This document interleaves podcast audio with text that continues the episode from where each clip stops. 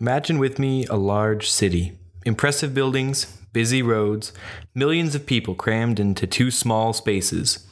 Imagine an epicenter of business, entertainment, and religion that whispers promises of success, fame, riches, and glory.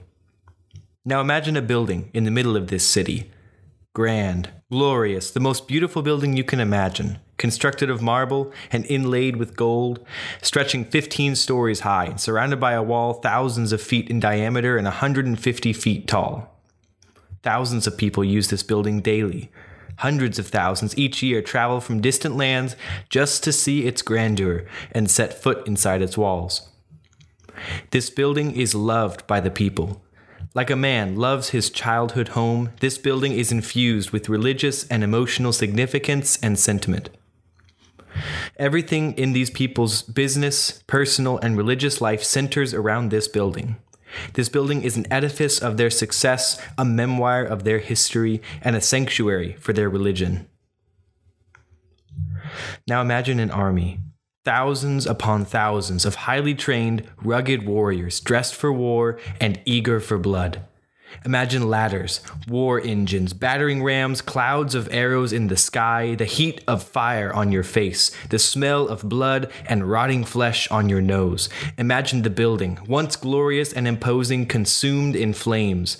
Imagine the screams of your fellow citizens as they burn, trapped in the walls of a sanctuary turned slaughterhouse.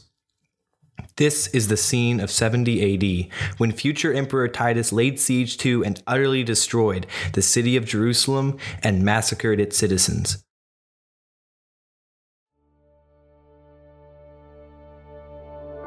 The people's suffering is described even further by the historian Josephus. He writes the following in his work, The Wars of the Jews.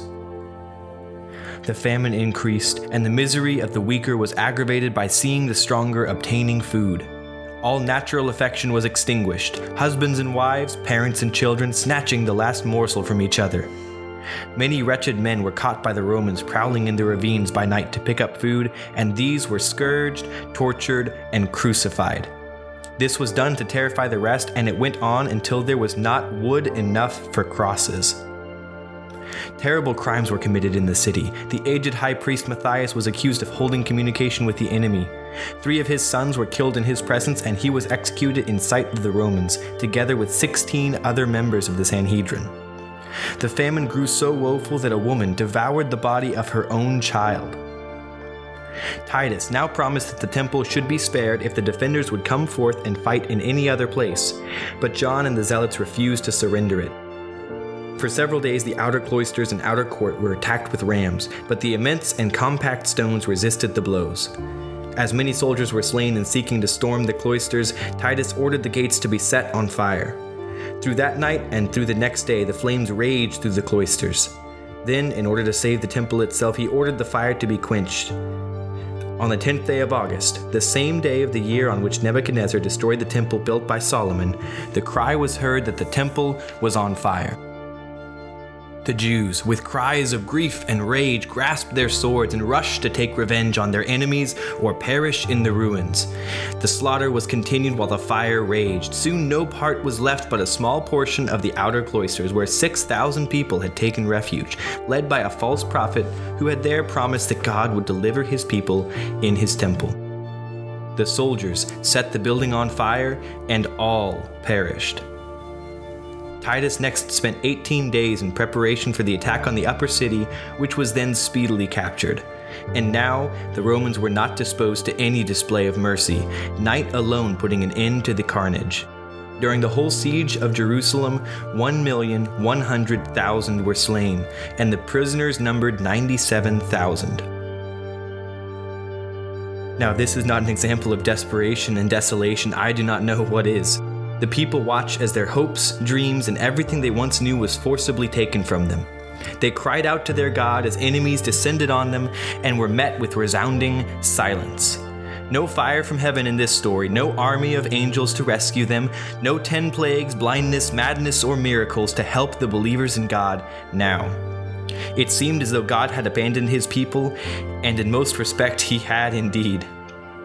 600 years earlier, the prophet Ezekiel sees a vision of God's presence abandoning his temple and people and then backing the foreign, pagan, idol worshipping nation of Babylon. Infusing them with his power, God makes them an unstoppable force of his judgment on his own people, who had themselves turned away from God and hardened their hearts yet again to his intent. Babylon, the epitome of moral corruption, had become an anointed carrier of God's justice.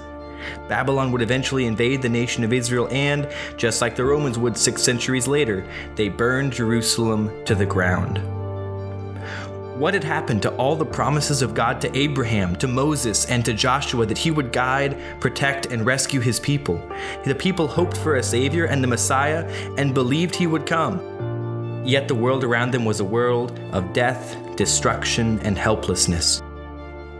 Ezekiel has already seen his people conquered and exiled by Babylon, and now in Ezekiel 11 8 through 10, he hears God's address to his unfaithful people.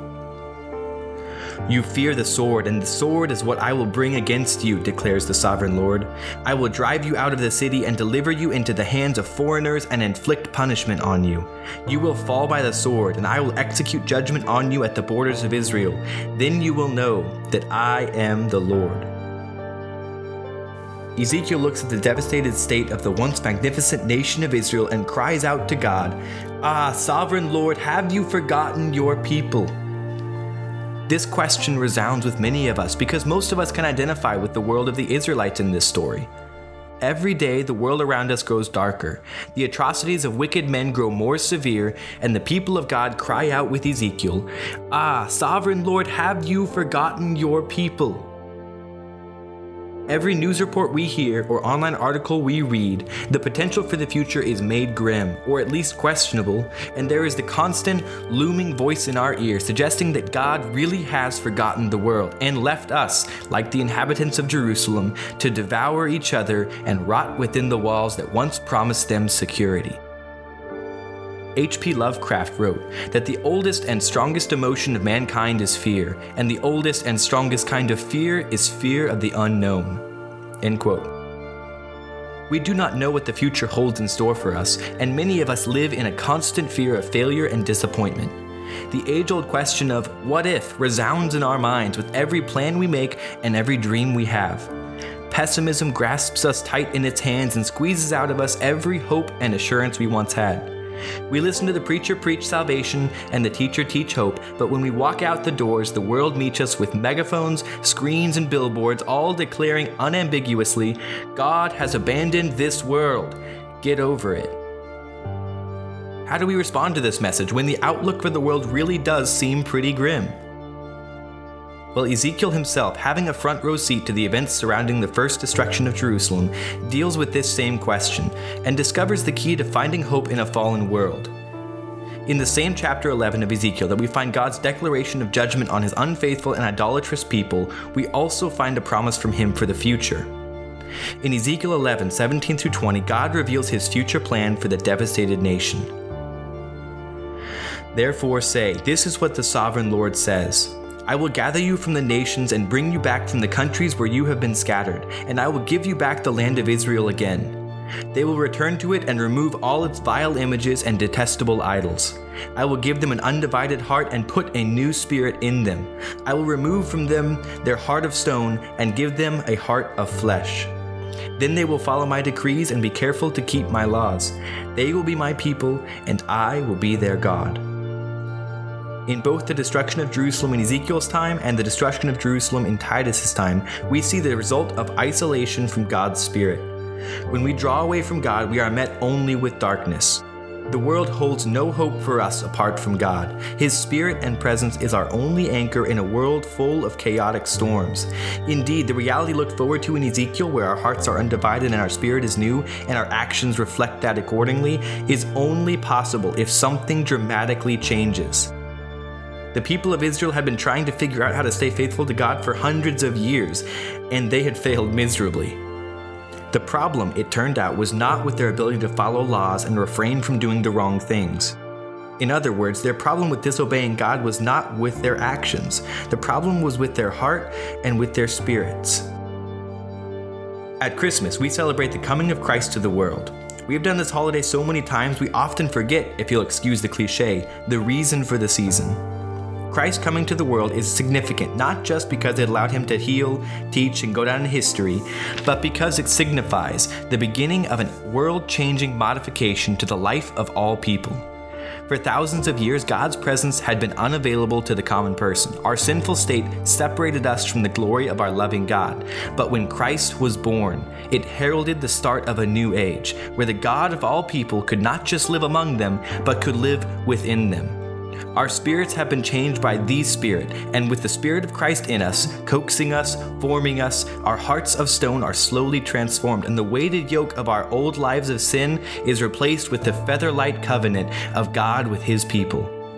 We no longer look at the world and mourn, for we can see beyond the world. Instead of cowering behind the walls of a city, we, empowered by God, can bring the fight to the world, fulfilling Christ's promise to Peter that not even the gates of hell would be able to withstand the might of his people. Christmas is more than just a celebration of Christ. It is the celebration that God, in His entirety, Father, Son, and Holy Spirit, designed a plan to bring this rotten, adulterous, unfaithful people back to Him, to wash them anew, to instill in them a hope for the future. Christmas is about a small town called Bethlehem 2,000 years ago. It is also about the present reality of God's presence in His people today. When you celebrate the birth of Christ, celebrate also the birth of everything we know about our intimate relationship with God. Ezekiel's question, Ah, sovereign Lord, have you forgotten your people? is answered decisively at Christmas by the cries of a newborn who would bring with him the invitation for all people to know intimately within their hearts, minds, and spirits their God.